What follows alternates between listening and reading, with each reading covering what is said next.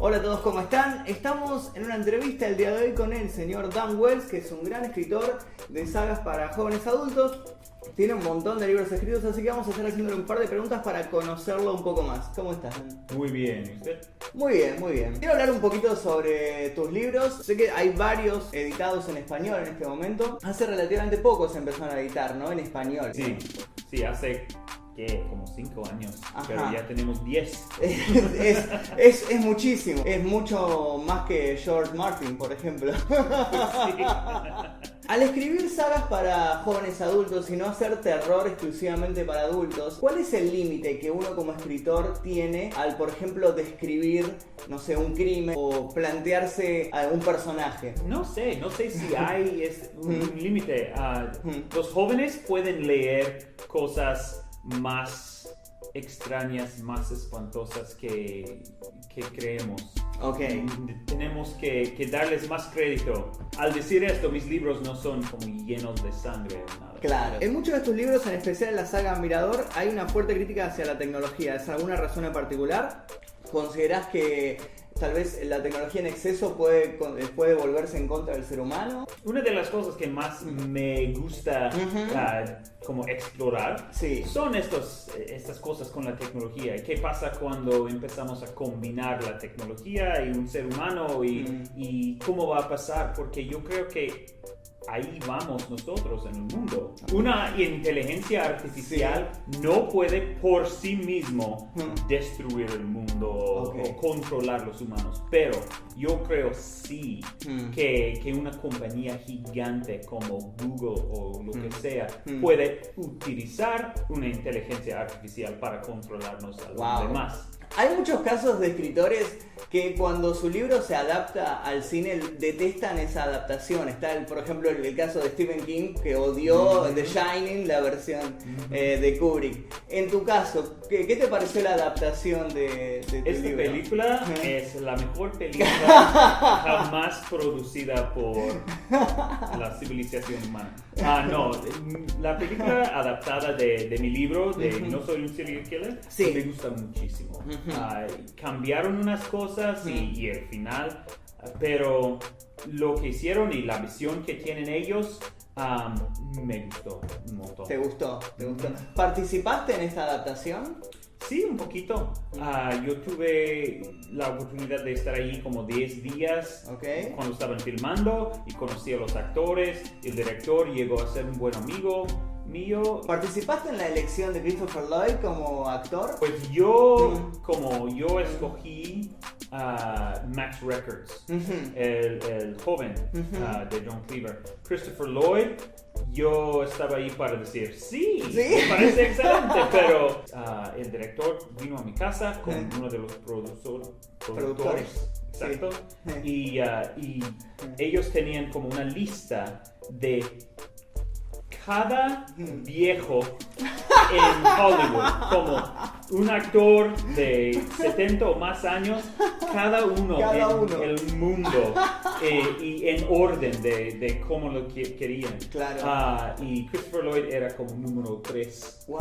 y Ujú. sí, lo conseguimos. Sí, qué bueno, qué bueno. ¿Y te, te gustó eh, Ujú. su actuación? Oh, sí, excelente. increíble. Era para, para mí uno de los mejores um, roles Sí. que había hecho él Wow. jamás. Wow. Sí, porque eh, creo que lo sacaron un poco de, de su zona de confort, de, de actor eh, Exacto. eh, como sobreactuado o actor cómico, que rosa siempre lo, Sí. la parodia, digamos, en sí el personaje. Exacto, y e- eso era una de las cosas que él dijo Ah. que, que le gustó mucho de nuestra película. Claro. Porque cuando él tiene que ser el malo o el Sí. enemigo, siempre es como una parodia o algo chistoso. Y él quería ser el malo, pero en serio. Que dé miedo. Sí, y, y le, le hizo perfecto. Y le calzó perfecto, digamos, el personaje. ¿Te gustaría que adaptaran algún, algún libro tuyo? ¿O hay alguno tal vez en, en tratativas para adaptar? ¿Alguno Pues hay, Ajá. Ah, Partials sí tiene como un Mm. contrato en que, Mm. que quieren adaptarlo, pero hace como cuatro años y no pasa Ah, nada y no uh. sé si algo va a pasar. Claro. Ah, para mí me encantaría ver Blue Screen, Blue Screen, Mirador, sí. como en la televisión. Una serie sería. Ah, una serie. Una serie estaría muy bien. Sí, está- Pero todavía no, no son planes para hacer Eh. esto, pero me gustaría. Sé que en la película hiciste un breve, un breve cameo como policía, apareciste ahí como un extra, ¿no? Sí, una de las últimas cosas de la película ah, sacan como un cuerpo muerto de, de, de algo de- de- y yo estoy ahí como dos segundos. Dos segundos. ¿Te, te gustó participar? ¿Te gustaría aparecer en las... si hubiera adaptaciones en el futuro? Sí, Al sí, estilo. Lo que queríamos hacer y no hicimos era en una escena en que están en un restaurante. Sí. ah, queríamos que yo estaba ahí ah, leyendo el libro. No soy un serial killer, Ah, ahí al fondo, ah, pero no lo hicimos. Pero claro, que, que te dieron otro personaje. Esta es una pregunta que me mandaron eh, tus fanáticos en Twitter. Avisé en Twitter que iba a estar entrevistándote y me preguntaron eh, si tus hijos más grandes leyeron alguno de tus libros y qué, qué- qué opinaron de Sí, ah, mis... Pues tengo seis hijos. seis. Mm. Y los tres más grandes, Sí. 16, 15 y 11 años, Ujú. han leído varios libros. Ok. Ah, el- la más grande, de 16, ah, leyó todos los de John Cleaver Ajá. y les gustó mucho. Wow, qué bueno. Um, y el hombre que tiene 15 años, yo Sí. creo que él ha leído todos los libros. y la que tiene 11 años leyó todo de Blue Screen. de Blues. Bueno, en, la- en la saga Partials hay una crítica eh, política. Y sé que esa crítica estuvo basado en situaciones que se dieron en Estados Unidos en la época que fue escrito, ¿no? En 2011, 12 aproximadamente. Exacto. Eh, ¿Existe alguna posibilidad de que en el futuro escribas un libro basado en la política actual, en sucesos actuales? ¿Aparezca algún, no sé, algún Donald Trump? Tal vez. Partials en particular era una saga muy enojada. ah, porque lo escribí en un, en un tiempo en que estaban pasando cosas que, que no me gustaban. Blue Screen tiene un poquito de esta actitud también, pero en vez del gobierno está directada a, a las compañías, a corporaciones gigantes Ok. ah, que in- intentan a, a controlar la gente. Um, yo creo que, que cada libro que escribo va a tener algo así, porque, Claro. Porque soy muy político y, y- y muy enojado siempre. En la saga de John Cleaver tenemos a un protagonista que está eh, fascinado con los asesinos en serie. Hoy en día vemos miles de libros, de películas, de series sobre asesinos, hay muchísimos. Ujú. ¿A qué, qué crees que se debe esta fascinación por conocer todo lo posible sobre estas personas? Pues, yo, yo creo que, que los asesinos en serial son los monstruos del mundo moderno, ¿verdad? Que, que en el pasado tuvimos Mm. vampiros o, Drácula, o así, zombies, cosas así. Pero ahora con la ciencia y con la- Mm. las cosas, el conocimientos que tenemos, sabemos que realmente no existen, pero necesitamos culturalmente Sí. un monstruo para darnos miedo. Y por eso tenemos los asesinos seriales. Claro. A la hora de escribir esta saga, ¿tuviste que investigar sobre algún asesino en particular? ¿O te interesó alguno? ¿O fue algo más general? Pues yo, yo empecé a escribir esta saga y estos libros específicamente porque ya me siempre habían fascinado los asesinos um, y la psicología detrás Ok. de lo que hacen. Ujú. Ah, pero al escribirlo yo eh, estudié más y llegué, a- llegué, llegué a conocer um, otros nombres. Siempre, como todos, todos conocen como Ted Bundy, Sí. John Wayne Gacy, Sí. Son of Sam, pero había uno que, que encontré Mm. cuando estu- estaba estudiando que se llama The Texas Eyeball Killer. Ah, como ojos. Ah, y él coleccionaba ojos de los que mataron. Ah, siempre ha dicho él que no lo hizo y no tienen evidencia de Wow.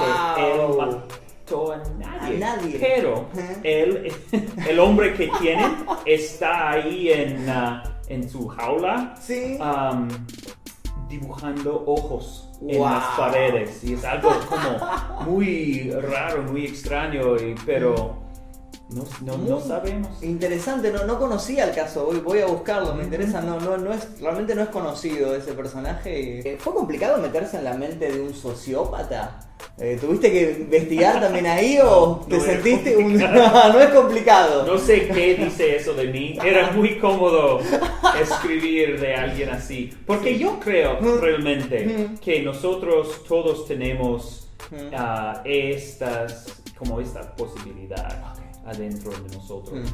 Y, y también ser sociópata y tener como esta para no sentir una conexión a los otros humanos Sí. es algo que todos sentimos a veces, especialmente al ser jóvenes, para, para mirar al mundo y no entenderlo, y no entender por qué hacen mis padres lo que hacen, o, o Mm. los amigos en la escuela, y podemos sentir esta falta de conexión, y es algo muy relacionado, y, y podemos sentir conectados a John Cleaver y a los sociópatas, porque todos tenemos a, ve- a veces es- estos pensamientos.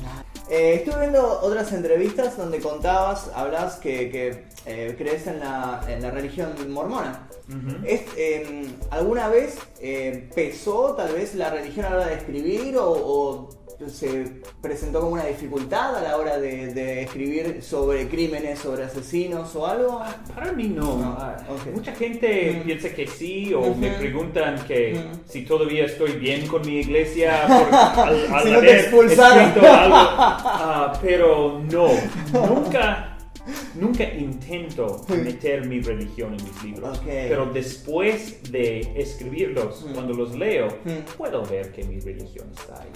Hay autores que utilizan muchas características suyas en los personajes que crean.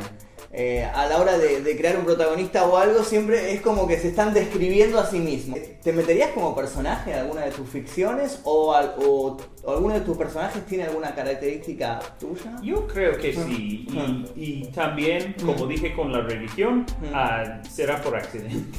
Ah, pero como la saga Mirador, Ujú. La protagonista es, es una joven, una chica, y ah, yo tengo una chica de 16 años, mi hija, y por eso, después de tres libros, yo pude mirar a esta saga y ver, oh, es la historia de un- una chica y su papá. Y, y no lo hice a propósito, No fue a pero sí pasó. Bueno, y como última pregunta. En Twitter, tu cuenta de Twitter es de Dan Wells.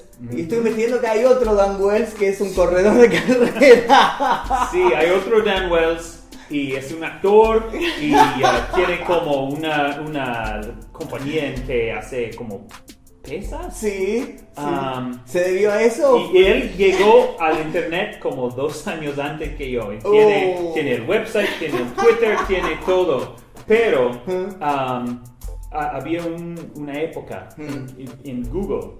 Si, si Google Dan Wells tiene ah, como el, el website de mí y los datos de mí, pero la foto de él. Yo llegaba a un evento y ellos decían, ¡Oh, Dan Wells! ¡Oh! Ese no es. Ese no, porque no está muy guapo. ¿Qué pasa? Yo le conocí porque, porque en Twitter mucha gente intenta hablar conmigo, Ok. pero ah, usan el, el- el nombre de él. De él, claro. Y, y él empe- empezó a mandarles a Ah, mí. Y No yo soy. escribí un libro de, de cloning. Ajá. um, y, y mandé una copia a él porque es mi clon. Wow. Bueno, eso es todo. Muchísimas, muchísimas gracias, Oh, Dan. gracias, Alfred. Es Dan Wells, pueden buscar todos sus libros, voy a dejar los links de su página web y sus redes en la descripción de este video. Eh, y nada, después si los leen o tienen alguna pregunta, coméntenme aquí debajo y vamos a estar leyendo. Muchas gracias Dan, te deseo toda la suerte en la feria del libro. Oh, muchas gracias. Bueno, nos veremos la próxima.